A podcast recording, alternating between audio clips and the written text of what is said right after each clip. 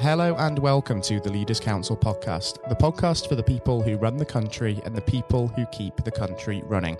You join us on a cloudy day here in the capital as once again we put the topic of leadership under the spotlight.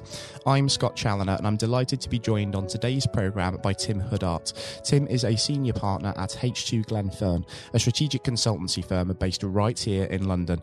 Tim, very warm welcome to you and thank you ever so much for taking the time to join us asking on. It's an absolute pleasure having you, Tim.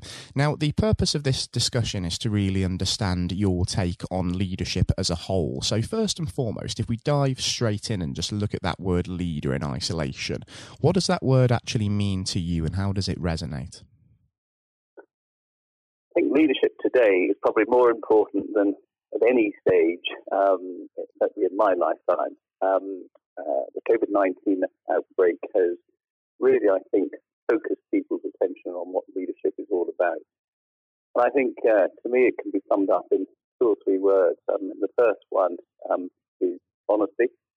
Um, I think there is a tremendous need for leaders to be honest um, about what is going on in their business world,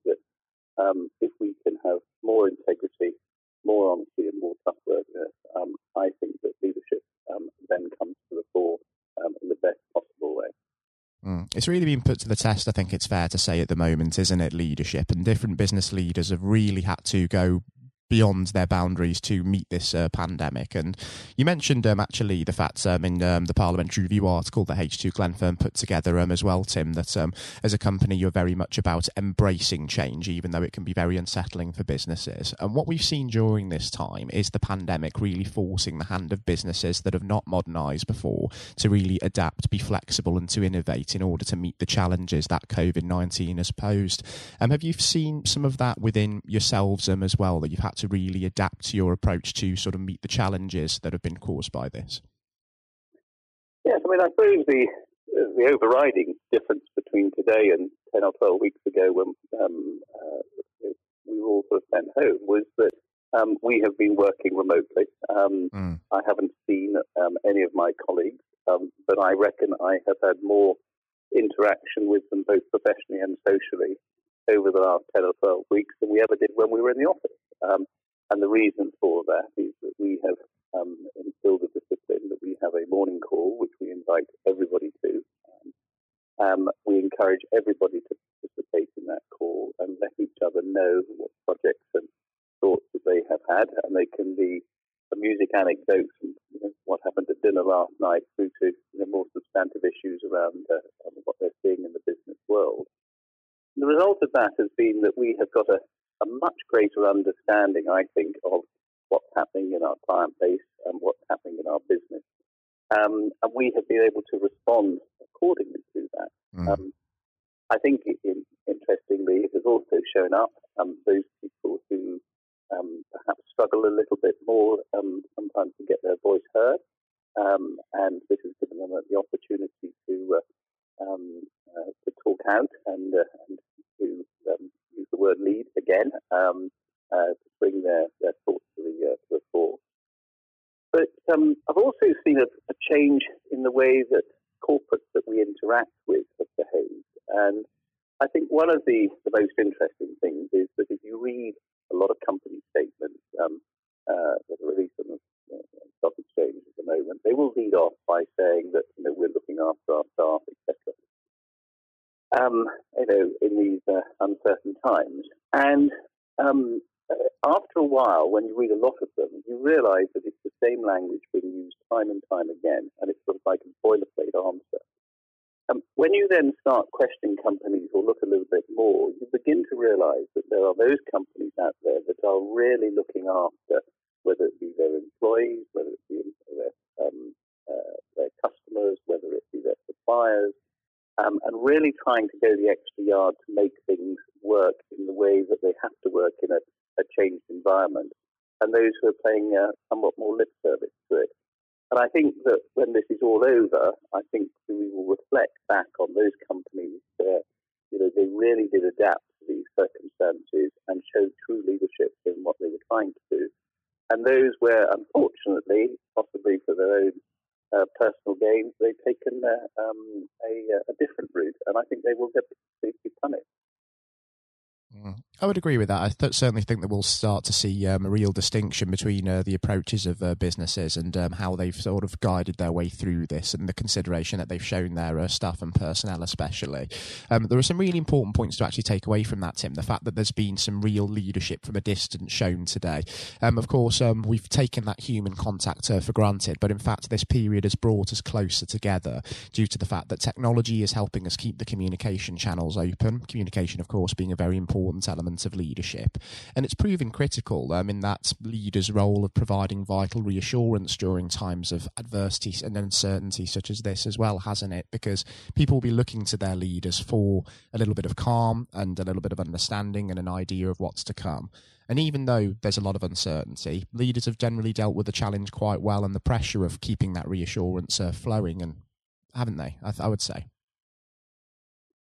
Yeah, I mean, I think um, when you look across, you know, um, all um, walks of life, I, you see leadership in, you know, perspectives in all sorts of different ways. Um, it can be the way you know, communities have rallied round to um, organise um, food deliveries for those that have been, you know, less fortunate. Um, um, it can be the way that uh, um, supermarkets, you know, instituted an hour a day for key workers to be able to shop in the in relative calmness. Um, uh, there have been lots of good examples of how things have really come together um, uh, and um, for the benefit of the uh, of, of, society as a whole. And I think one of the challenges that I think we have faced for a long time is I think people have understood, really since David Attenborough, Blue Planet perhaps, um, that the environment needed saving. Um, mm. And we've had a lot of good work around um, uh, the environmental lobby over the last few years. Um, in the business world, corporate governance has often meant um, uh, um, about executive pay, and I think that's been dealt with very effectively um, uh, in all series of different measures. But I think the bit that people have always struggled with is what does the, what does the social bit of ESG mean? And I think that what we've seen over the last um, few weeks is people really beginning to understand that people do matter, lives matter, the way you treat them, the, uh, the respect that you give them, um, uh, and the voice that you give them has, uh, has, has, mattered enormously. And I think that if we can take one thing forward from uh, um, the last few weeks is that uh, we have got to listen much more to um, what our employees are saying, uh, um, what our customers are saying, what our suppliers are saying, and make sure that um, we do actually listen and act because I think it's been too easy in the past to just um, uh, say, say uh, their own tune and um, not in tune with the rest of the orchestra. I think that's an incredibly important point, um, rightfully so, Tim, because um, there is a renewed focus at this point in time on sustainability, as you'd say. And I think as we enter the new normal, that will be one of the big changes that we do see. But also that importance on mental health and well-being and the need to listen to those around us. But also, as you mentioned earlier, empower them and give them the confidence to take on their own form of leadership and have their voices heard as well, because ultimately that's how people develop, isn't it? Being willing to sort of let their voices be heard, try one or two new things. And even if they suggest something or try something that doesn't quite necessarily work out, then that's a learning experience, isn't it? And that's another way that we um, can hope to develop into effective leaders by sort of maybe having a one or two setbacks along the way and embracing that. Yeah, I go back to you know what I was saying in my own business in the, the morning calls that we have, and um, you know the the fact that everybody every morning gets asked, um, you know, um, to participate um, in a way that never would have happened um, when we were in the office because people would just come in as they do in the morning, make their cup of tea or coffee, sit down at their desk and get on with the project in hand. Whereas now at 10 o'clock every morning we have a, a, a team gathering and um, everybody, um, without exception, is asked have they read, seen, heard, or, or done anything um, which they want to share. And it's been fascinating um, uh, just watching people actually grow, I, suspect, you know, on the screen a little bit, um, but just, you know, have that confidence. And it's something that, you know, I've been in business for best part of 40 years now, and um, I have to say, I think that it has really become a um, uh, a weakness that we just um, we have too many hierarchies out there, and that structure doesn't allow people to. Uh, um, and just because you're young and inexperienced, it doesn't mean to say that you don't have a good idea. So I hope it's something that certainly in our business we can continue. You know, when we do get back to the office, but more importantly, I hope in the wider community, where again I think this has been evidenced by certainly where I live up in the Cotswolds, it's been the young who have been really, really active in terms of uh, um, the sort of community spirit can keep uh, keep these things going in the uh, in the future. And with regards to the younger generations, do you think that we do need to encourage them to perhaps be willing to try new things and be willing to make mistakes? Because I think sometimes we see a little bit of a fear of failure amongst some, don't we? And that's maybe why some are afraid to maybe have their voices heard at times, just in case their idea is going to be rebuffed or it's just not simply going to work. Yes, I mean, it's uh, um, as a, a father of two young workers, um, I you know I see the stresses and strains that um, uh, that we put our youngsters under. Um, I think there's a tremendous desire to see people conform, um, and I think particularly um, you know, in the uh, in the business world, I think that you know, we have you know, learning programs and what have you, but there's a danger that if we're not careful, that we just produce more of the same. Um, and I think individuality is something to be encouraged. Um, so I really do hope that um, you know when, uh, um, as I say, when we do get back to normal, we we actually take you know notice of what has happened and take notice of the fact that um, just because people don't necessarily have the experience, it doesn't mean to say they don't have the ideas. Um, and I think that if we can embrace a much wider um, um, group um, and avoid groupthink, I think we will be much better off for it. Mm. And based upon all of those years of experience that you do have in the uh, the business world, Tim, if you were to personally give some advice to maybe someone of the younger generation who is about to start their first day in a leadership role within business, what sort of advice would you have to give them? I think the most important thing that I've learned over my business life is to be able to listen. Um, I think it's incredibly important to hear what's going on around about you, um, whether that be um, so in a, uh, a, meeting, you know, watching and listening to what people are saying, and then choosing the appropriate moment which to uh, to make your point. I think too often people are either in too much of a hurry um, and sort of blunder in um, without having got their thoughts together, um, or they don't listen and they don't listen to the tone of what's going on. And I think um, come back to um, where we are at the moment and this sort of whole um, social agenda that is growing at the moment. I think that you know um, if we ignore it, um, it will be to our detriment. I think we have to listen to to what is happening, and it is the young people who are saying to us, you know, the planet needs saving. It's no longer good enough to carry on as we were before. And I think that if we don't listen, um, uh, we serve a great disservice. So I think it's that that that skill um, is something that I know when you're in the classroom and at school and university, you do a lot of listening. Um, but I think when you enter the workplace, I think there's quite a lot of people who are in a hurry. And I think that actually um, to listen and learn is actually an extremely valuable trait and something I would uh, encourage people to, uh, um, to take with them. I think that's incredibly sound advice indeed, Tim, and maintaining that focus um, on the future before we do wrap things up on the uh, the program today. What do you envision for yourself and for H2 Glenfern over the next 12 to 18 months, and what do you hope to achieve as hopefully we move through this COVID 19 situation and emerge from the other side and really do begin to look toward the long term future? Um, this may sound really strange um, uh, for a business, but um, I want to be able to feel and touch my colleagues again. Um, uh, you know, we have been working remotely. Um, there is nothing better than actual physical contact, and I think that it's something we've all missed. And I think that when we're over, I, I hope we will you know, once again be able to, to embrace each other um, uh, and really enjoy um, people's company in a way that I think everybody has missed the know, from a business point of view, I think the, the, the most important thing is that you know um, businesses are adapting. Um, uh, I think that I personally used to spend an awful lot of time on aeroplanes um, uh, going in and out of Europe. Um, it is proved to me that that is not necessary. Um, I can do a lot of the work from uh, um, uh, remotely in the uh, in the first instance. Um, so I think that we need to learn um, from that and learn to adapt things.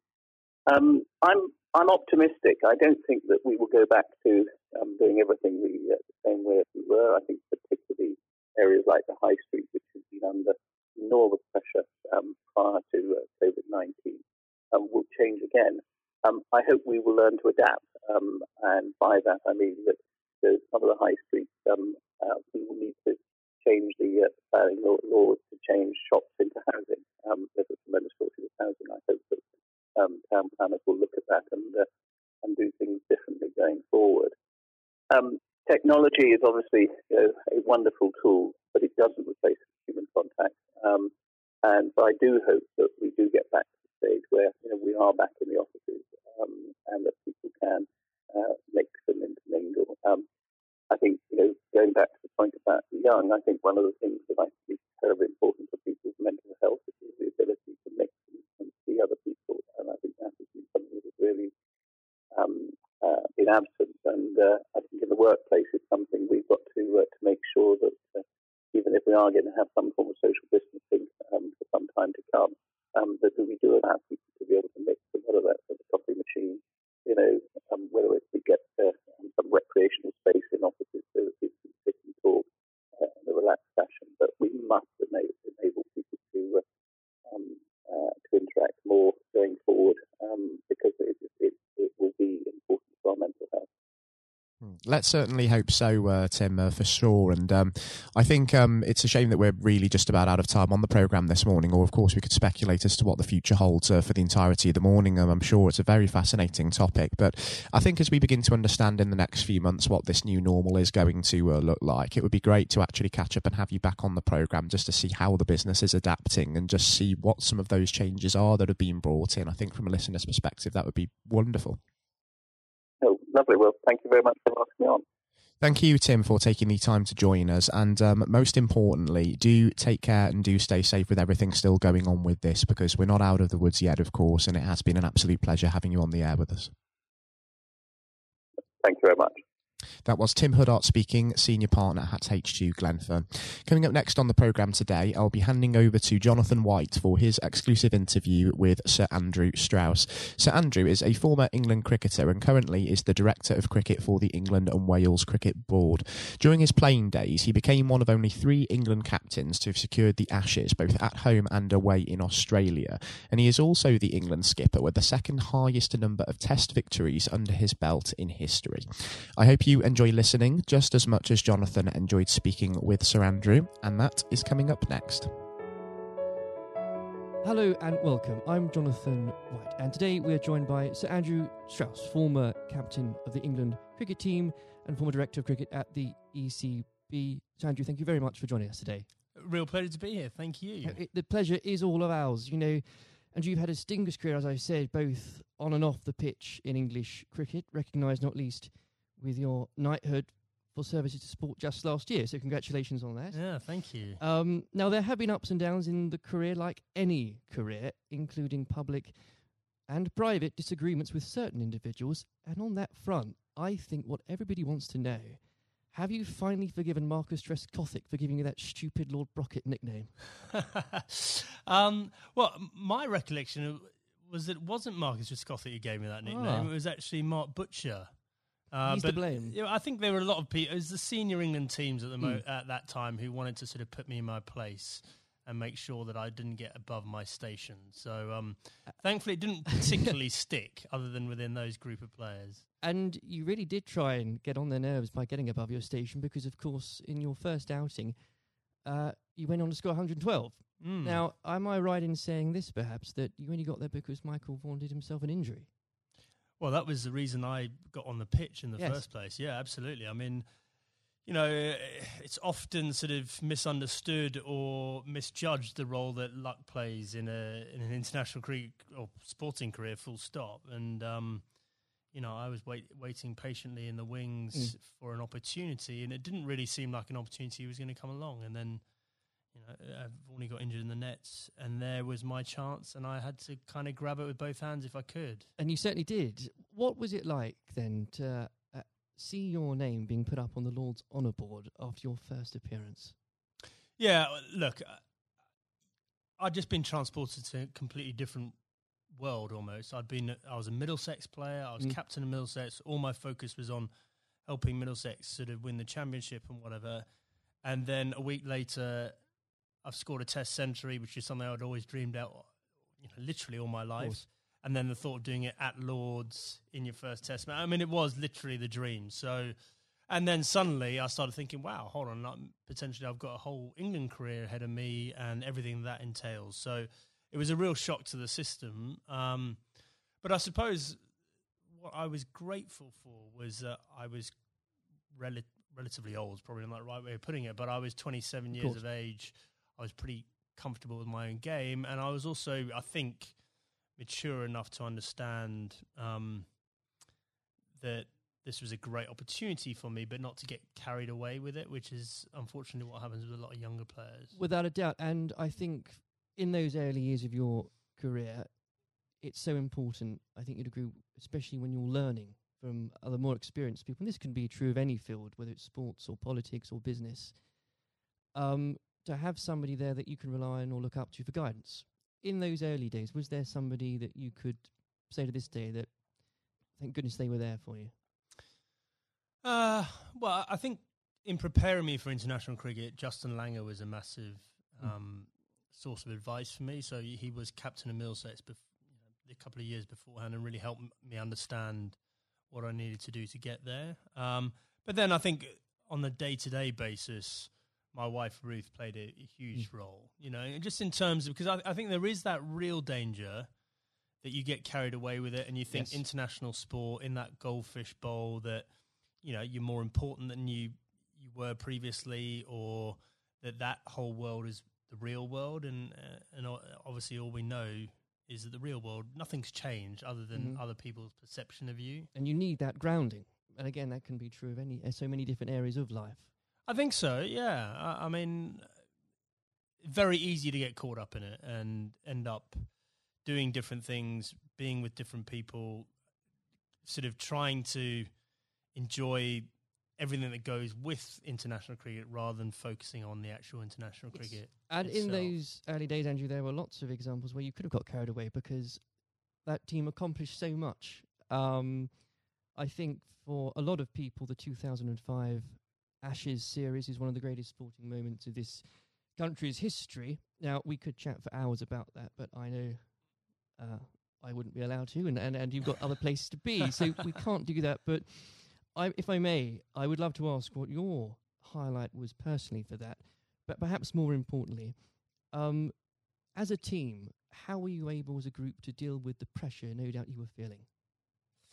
Yeah, well, the the pressure is like nothing else that I experienced before or after because you know I think it's easy to forget how how much of a holy grail the Ashes was Mm. back then. You know, we hadn't won it for so long, and it seemed like we'd come up against these invincible Australian teams year after year. So, you know, the, the closer we got to it, the harder it became. Um, I remember Ashley Giles walking into the dressing room for the I think it was in the final day of the series, and I looked at him, and he looked absolutely terrible, like just white of a sheet, grey. He looked like aged about five years. I went, God, Charlie, you're not looking too good. And he went, Yeah, it's not surprising. I haven't slept for eight weeks. and I went, Well, join the club. You know, I think we'd all been sort of living this behind our own closed doors. And um, yeah, it, was just an extraordinary thing. And uh, without doubt, the the highlight was number one, drawing that game at the Oval Yes. to make sure we we we won the Ashes, but also the day after. You know that open top bus parade around London, and to understand that we'd broken out of the cricket bubble, that that just general sports fans or just people that were interested in in seeing England win at something were all engaged and Uh, completely besotted by the whole thing. I think that's such a key point, Andrew, because there's, there's so there were so many people back in 2005 that may have not even given cricket a second glance and it put a whole new generation, especially of children, school kids, into loving that sport. And so, beyond the actual competition itself, what a fantastic thing to be able to say was accomplished. For, for absolutely, uh, uh, everything you say there is absolutely right. Like we, we just sort of opened the doors of cricket to a whole new generation. But probably more importantly, it was the one and only time in my life that I got papped outside a nightclub that night when we were celebrating. You know, I felt like I'd really arrived as Well a celebrity. yes. it only happened for that one night, unfortunately. But I, I did ask for a highlight, and if you didn't perhaps give a specific one on the pitch, uh, uh, so I would suggest perhaps that catch at Trent Bridge. No, no, no. I mean, the, the catch at Trent Bridge was, uh, you know, you see a ball, you stick out your hand, and it goes in. I, I think um, my personal highlight was I scored 100 in that fifth Test Yes. match under real pressure, and that that was one that, you know, that that wasn't a moment. That was a, a number of hours, and I had to dig pretty deep to do that. Now, obviously, not that long later, uh, and you were lucky enough and the privilege, I'm sure, no doubt, to serve as captain. And whether you like it or not, you become the focal point of criticism. Uh, you were looked on, up to, and relied upon to be strong, especially when the going gets tough. You become a leader in many senses of the word. Uh, during your time as captain, what qualities does one require to fulfill that role? um, well, a fair amount of resilience for starters. You know, you're absolutely right. You, you know, I, I remember when I, I got the role, it, it did feel like biggest sort of poison chalice of all time, and the you know sort of a litany of England captains had sort of been churned up by the job prior to me taking over. So th- there was that sort of realization this is going to be a tough thing to do, um, and you're going to have to dig pretty deep. But I think actually the most important thing was sort of just pushing all that noise to one side and just clarifying okay if i'm going to do this job what is it that we really want to achieve out of this and so you, th- suddenly that becomes a bit more exciting and a bit more enticing the idea of well we can do something that's never been done before here and i've got the opportunity to to play my part in that so um you know i think that would that was a big part of it for me um uh, you know, I think a lot of those qualities around leadership, I don't think you know you have them until you're in that situation. And it's very hard to prepare yourself properly for those sort of situations. Um, and when managing a team, uh, you're required to manage, of course, what some people could call big personalities. Others could use different, shorter words. How poisonous can it be, players, when players, and indeed, and this applies again to so many different areas of life, when individuals um, think they are perhaps more important than than a team? Well, I, I think probably worth broadening out that a bit. You know, I, I think there there are all sorts of different people that you have to um, sort of contend with in a team environment, and uh, the job of the leadership or the management is to tr- to try and sort of gel them all together and get them bought into what you're trying to do and whatever. So, you know, th- there are some people that are a bit more self-absorbed. There's some people that are slightly more maverick in the, the way they they view the world. Um, there's some people that are very quiet. Uh, there's some people that are, you know, p- perhaps very worried about what might go wrong. And so you've got to try and Mm. understand all these people individually and try and get the best out of them. Um, but th- th- yeah, there was definitely a line there for me in terms of um, embracing difference up to the point where someone doing following their agenda was going in a completely different path from the team's agenda and you know if and when that happens that that should be a problem for a leadership and if it isn't a problem then you're not doing your Th- job properly. Absolutely. Um, and wi- with all that in mind, actually, uh, and perhaps this is a bit of a mean question, but what advice would you give to others in a similar position, leading a team, um, being looked up to? What would be the key advice you'd give to them, and that you couldn't really do without it? Just generally about leading I a team. think so, okay uh, number one thing about leadership i'm absolutely certain about this is that the people you're leading need to know that you care about them. Mm. and if if they genuinely believe you've got their best interests at heart they will forgive all sorts of other inadequacies you might have and i definitely had many. Um, because they, they'll know your heart's in the right place and they uh, they'll feel comforted. There'll be a degree of sort of psychological safety or some or whatever it might you might term to to make sure that the, the team comes together when the going gets tough. If they genuinely don't believe you care about them and you're in it for yourself, um, doesn't matter how charismatic you might be. It doesn't matter, you know, how gregarious and and how um, impressive you might be as a person. They will be wary of you, Mm. and they will start looking after their own interests very quickly. Um, now, in 2015, obviously, you were appointed as director of cricket at the ECB. Uh, you took some pretty uh, major steps early on. Um, you brought in Trevor Bayliss as coach, was was brought in. Um, you put a much greater emphasis on limited overs cricket. Now, in the abstract, what had you identified that needed to be changed um, for English cricket, and were there qualities that you had developed, you'd found out you had as England captain, that you were able to bring over the job? Um, okay, so the first thing was we had this unbelievable opportunity of the World Cup on home soil in Yes. 2019. Uh, I was, firstly, I was sick and tired of watching us make the same mistakes in World Cups, and this includes my time as captain. We just kept on sleepwalking our way into it and pretending everything would be on the all right on Mm. the night, and it never was. Um, and so I definitely made it our priority to win that 2019 World Cup. I thought that was more important than anything else that was going to be taking place in my tenure. Um, and I knew in order to do that, we had to completely shift our perception of white ball cricket. Quite a radical shift from what we, we, what we were coming from. Yeah, but Hmm. the rest of the game had moved on, Yeah. and the rest of the game had understood that white ball cricket was playing an increasingly important role in, in both financially, but also in in terms of players' focus and Yes. interest. Um, and we had to move. In fact, we didn't have to move at times. We need to get ahead of the time. So, you know, we had to completely shift our both our philosophy, but also the way we played in order to do that. Um, and I was very lucky uh, having both Trevor Bayliss and Eoin Morgan, who were prepared to sort of role model that and lead that through. Um, and the second part of your question around what had the England captaincy sort of done to prepare me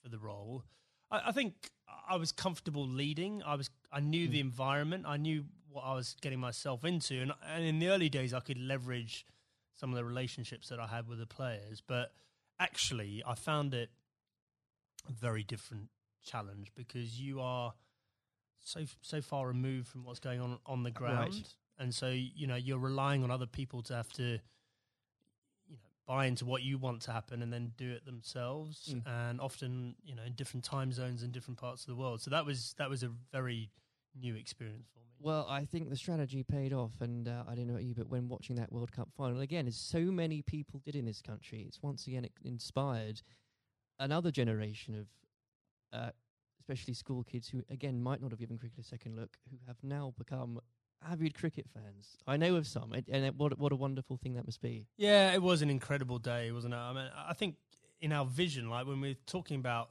the opportunity of winning the 2019 World Cup, I had this vision in my mind of Lords on a sunny day and a close finish and the incredible kind of, you know, emotion that went with it. Uh, Mm. No one could have dreamt No, uh, how it played out. I've never seen anything. I've never seen a game of cricket like that in my whole life, and for it to be the World Cup final was quite extraordinary. I know some fantastically avid cricket fans who were googling there and then what exactly the rules became because I Yeah, well, so was, I. yeah. Actually, yeah, absolutely. Um, now, in your in your wife's memory, you established the Ruth Strauss Foundation last year. Uh, in doing so, whether you'd admit it or not, yourself and the foundation has become an inspiration to thousands, husbands and wives, mothers and fathers, sons and daughters. Please do take some time, if you wouldn't mind, and you to explain to the listeners the work the foundation does and and what it's been like to lead a project like that. Yeah, thanks. Um, well, look, I mean, we obviously had a very tough journey as a family. First of all, Ruth being diagnosed. Ruth was someone that was always well. You never think she was going to be someone that was sort of laid down by cancer. And for us to find out that she had lung cancer was Mm. extraordinary. She'd never smoked a, a cigarette in her life. And I think we all had this perception of lung cancer being a smoker's disease. Absolutely. Um, and so just uh, having gone through the experience and obviously some very low times and us coming to terms with the fact that, that Ruth had stage four cancer and she was going to die, um, we learnt a lot in that process, and and thankfully we had time for me to speak to Ruth before she died about legacy and what we could do to make something positive come out of you know this experience we'd all been through. And so after she died in December uh, 2018, uh, I came back and launched the foundation with two f- focuses. Number one, to fund research into these rare forms of lung cancer. These Mm. are the non-smoking lung cancers. Um, five to seven thousand people each year in this country are diagnosed with these. No one knows why they're getting them, um, but they're on the increase, and it's women, young women, that are affected more than men. So- Extraordinary numbers. yeah, I mean, i in the list of top ten cancers, it's number eight. Rare forms of lung cancer, number eight. So it's not really rare. It's probably a misnomer, but it's um, yeah, we're really lacking in funding and understanding. And then the second element, and probably this is in some ways more pressing, is um, to help uh, cancer. Anyone who's got cancer who has an incurable uh, diagnosis, to help them and their families prepare themselves for death. Mm. And so, in order to do that, we need to be able to find ways of them having open conversations with each other. Because if you do this well, it should help the bereavement afterwards if you're well prepared for it. It's not something people like to do. I was very lucky that Ruth wanted to do it. Um, but also, we have to have that debate about about the taboo of death, and Yes. you know, effectively how uncomfortable we are talking about it, and certainly how bad we are preparing for it. If you if you think for a moment about antenatal classes before you have your Mm. baby, like how we're preparing you for the how your life's going to change, and we do nothing around death, even though we're all going to experience it in one shape, way, shape, or form. And um, you know, we, I think as a society we need to be better than that. We, we've come a long way in so many different areas, and especially around mental health. And we can do better about death. There's no doubt about it. Well, I think if the, if the foundation is leading the way in breaking taboos on that front because they need to be broken.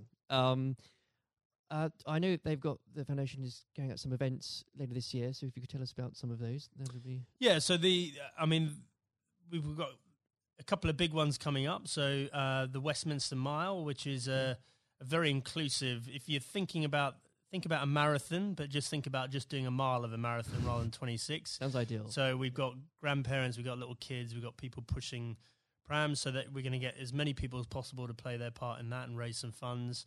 Um, we've got the Red for Ruth Day at Lords again, so that was an incredible day for us It- last year. you could you, whether you were there or not, especially if you were there. I mean to say, but whether it was the photos in the papers the next day, what an extra! I think it was the fifteenth of April, wasn't it? What an extraordinary day, and what, an overwhelming day that must have been for you. Yeah, absolutely. Well, I mean, you know, an Ashes Test match is a big day anyway, Yes. and then f- for us to have that extra element of the the Red for Ruth Day and to see the the wave of support, you know, it's probably it was just I myself and the boys were incredibly profoundly affected by that uh, in a good way. You know, we felt so much uh, love and support there.